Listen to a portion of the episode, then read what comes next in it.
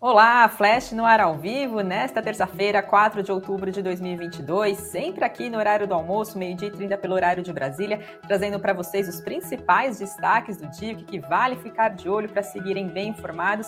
Então vamos aos destaques desta terça-feira. E o nosso destaque do programa, então, do Flash de hoje é mais um capítulo da novela, né, da recuperação judicial da Oi. A Oi informou nesta quarta-feira que a justiça determinou a intimação da Telefônica, né, que é a dona da Vivo, da Claro e também da TIM a pagarem 1 bilhão 520 milhões de reais para a Oi num prazo de 48 horas, e esse pagamento se refere a um valor que tinha sido retido como garantia da compra dos ativos móveis da Oi, feita por essas três companhias.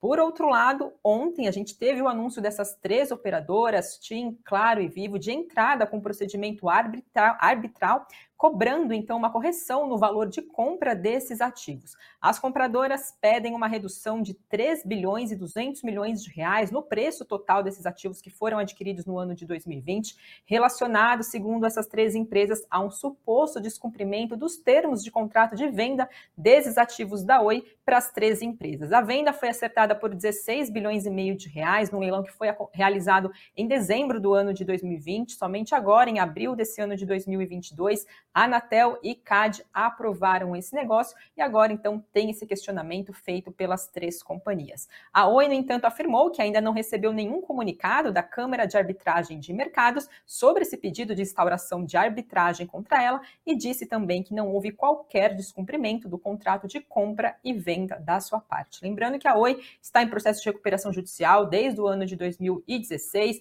e vem então fazendo vendas de seus ativos para sair desse processo. A expectativa é que ele aconteceria ainda agora no ano de 2022. Então vamos acompanhar se esse processo consegue então ser encerrado ainda nesse ano. Outro destaque do cenário corporativo desta terça-feira é a Fleury, que foi às compras e anunciou a aquisição do laboratório mineiro chamado Métodos por 27 milhões 370 mil reais. A companhia diz que esse laboratório foi fundado no ano de 1986, teve uma receita bruta de quase 52 milhões de reais no ano passado e atua nos serviços de diagnósticos por análises clínicas por meio de 26 unidades que estão em 15 cidades do sul de Minas. Grupo Fleury disse ainda que essa aquisição acaba marcando a entrada do grupo no estado de Minas Gerais e que é uma região próxima da sua área de atuação. Itaú BBA diz que essa transação é mais uma engrenagem na aceleração do processo de consolidação do negócio de diagnósticos, com crescimento inorgânico mais do que compensado em um cenário mais difícil para fazer credenciamento de novas unidades do Grupo Fleury, avaliando então essa aquisição como positiva. Papéis de Fleury mais cedo estavam em alta de quase 3%.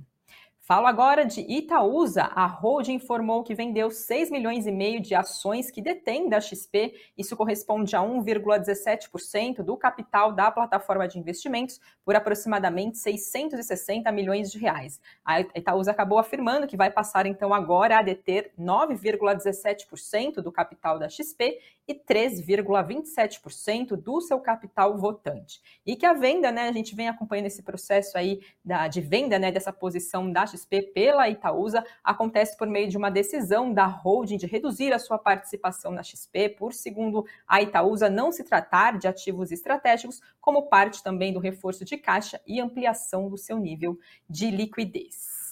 Petrobras também está entre os destaques desta terça-feira. A estatal anunciou a assinatura de um contrato para a construção de uma outra plataforma, a plataforma P82. Essa é a décima plataforma que vai ser instalada no campo de Búzios, no pré-sal da Bacia de Santos. Essa plataforma terá capacidade, segundo a estatal, de produzir 225 mil barris de óleo por dia, fazer um processamento de até 12 milhões de metros cúbicos de gás por dia, além também de armazenar mais de um milhão e meio de barris. Essa plataforma está programada para entrar em operação a partir do ano de 2023 e ela integra uma geração de novas plataformas da Petrobras que são caracterizadas por alta capacidade de produção e também por tecnologias inovadoras de baixo carbono.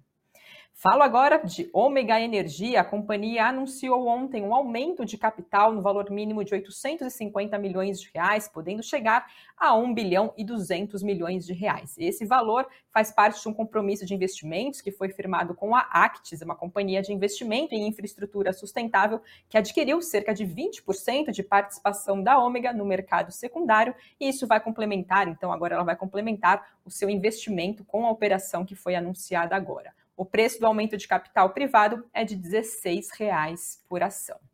E por fim, agora falando um pouquinho de pagamento de proventos, Rumo anunciou pagamento de dividendos no valor de 400 milhões de reais. Isso corresponde a 33 centavos por ação ordinária, 36 centavos por ação preferencial classe A e 33 centavos por ação preferencial classe B. O pagamento vai ser feito até o dia 30 de novembro agora desse ano, para quem tinha papéis, então, até ontem, 3 de outubro, então, de 2022.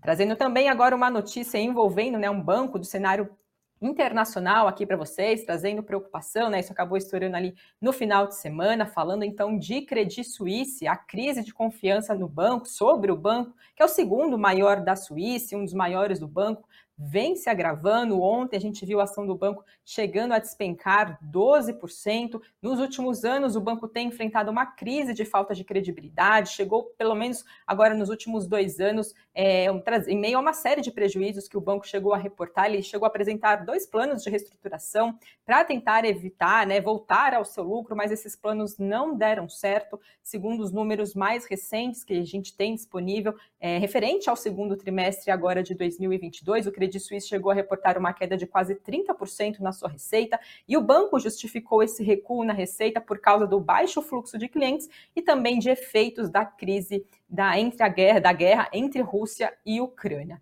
E além disso, né, então com isso, os investidores estão preocupados sobre o rumo do banco, se ele vai conseguir se reerguer, com o agravamento dessa situação, o CEO do banco chegou a fazer um pronunciamento na sexta-feira, diz que o banco está capitalizado, que tem liquidez, mas ele reconheceu que a situação do Credit Suisse é bastante crítica, segundo a avaliação dele.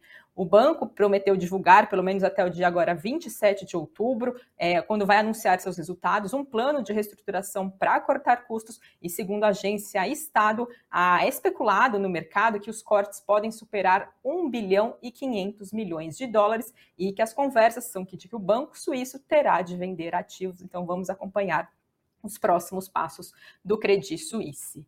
E por fim, falando agora um pouco do cenário político aqui brasileiro, repercussão das eleições aqui no país, o governador reeleito de Minas Gerais, Romeu Zema, do Partido Novo, anunciou na manhã de hoje apoio à reeleição do presidente Jair Bolsonaro, agora no segundo turno, e eles tiveram um encontro na manhã dessa terça-feira e ele fez então esse anúncio. Minas Gerais é o segundo maior colégio eleitoral é, e que o ex-presidente, né, na verdade Luiz Inácio Lula da Silva, acabou superando Jair Bolsonaro por pouco mais de 560 mil votos.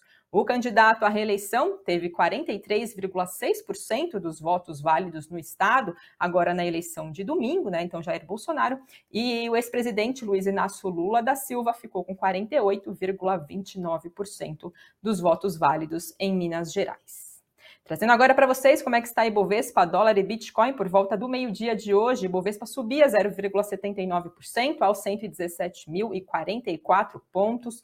Dólar caía 0,20% a R$ 5,16 e Bitcoin dia de alta de mais de 3,5% a 20.109 dólares.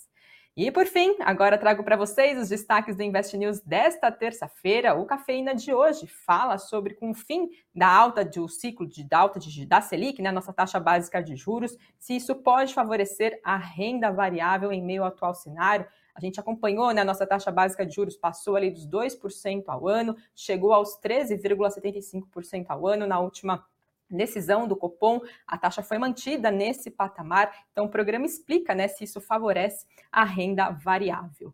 E no nosso site, investnews.com.br, a gente mostra que o resultado do primeiro turno das eleições aqui no país acabou puxando a curva de juros, né, recuando a curva de juros.